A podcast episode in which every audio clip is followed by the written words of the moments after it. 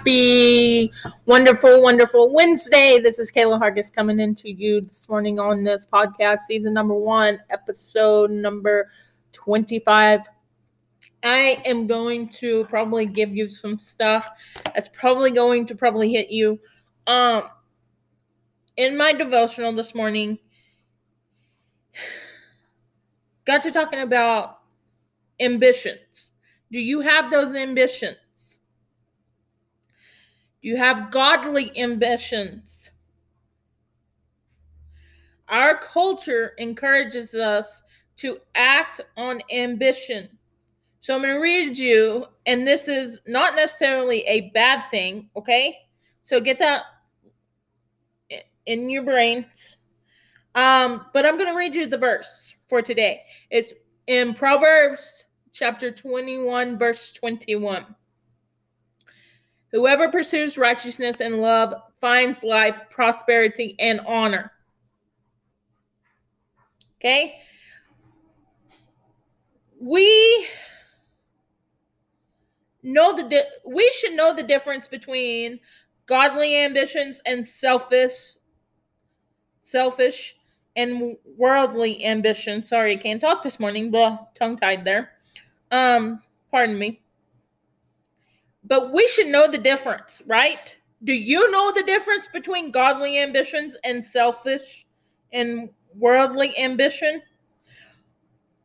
One grows God's kingdom and one feeds our flesh.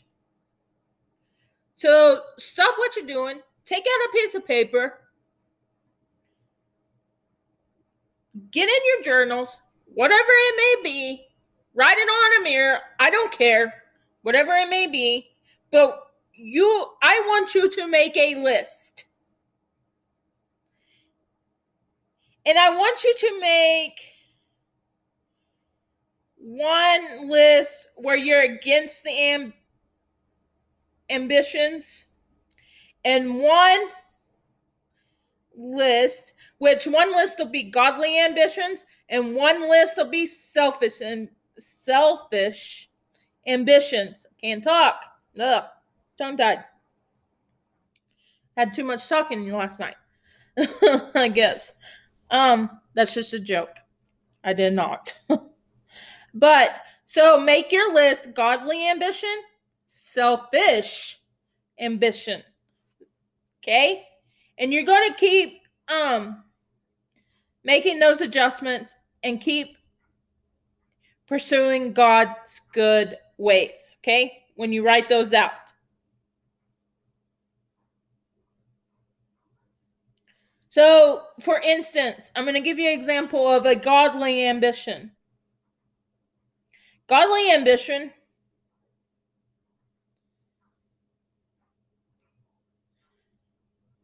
longs to please God. Okay, that's a godly ambition. A selfish ambition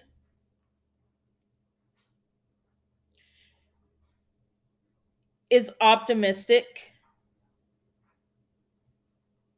I'll give you another example of that. It's driven by self. Okay. Those are just some examples. Okay. So, one kind of ambition destroys, and other brings life and love beyond your own lifetime. As you prefer, as you pursue your ambitions, consistently evaluate and bring them before God to be turned to Him. It will lead to something bigger and greater than anything you can imagine on your own. So this was going to be a short a short little podcast. So make those lists. So godly ambitions, on one list, selfish, your selfish ambition on another list. Have fun. Come up with crazy things. Um whatever it may be. Go post these in your in your office. Go post these on your wall, bedroom wall. I don't care where you put them, but put them up every single day and I want you to read them over and over and over and over and over. Okay? That's my challenge to you. Okay.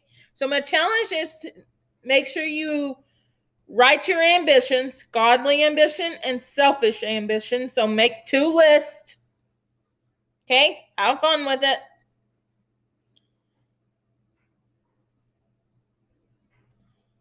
You will enjoy this. Put it up in your office, up on your mirrors, in your bathroom, in your bedrooms. I don't care. Read it to your husbands, read it to your spouse spouses, whatever it may be. Your family, read it to them. Make them do this also. Okay? Don't just stop with you. Make them do this with you. Okay? It It'll help you, I promise. So, again, thank you for tuning into my podcast. I am so blessed and thankful you have chosen to tune in. Um, I hope you have a very blessed rest of your wonderful Wednesday. I'm off to go spend some time with my Mima, my grandma, and do some things that she needs to do, and then um, go from there. I will chat with y'all later. Thank y'all.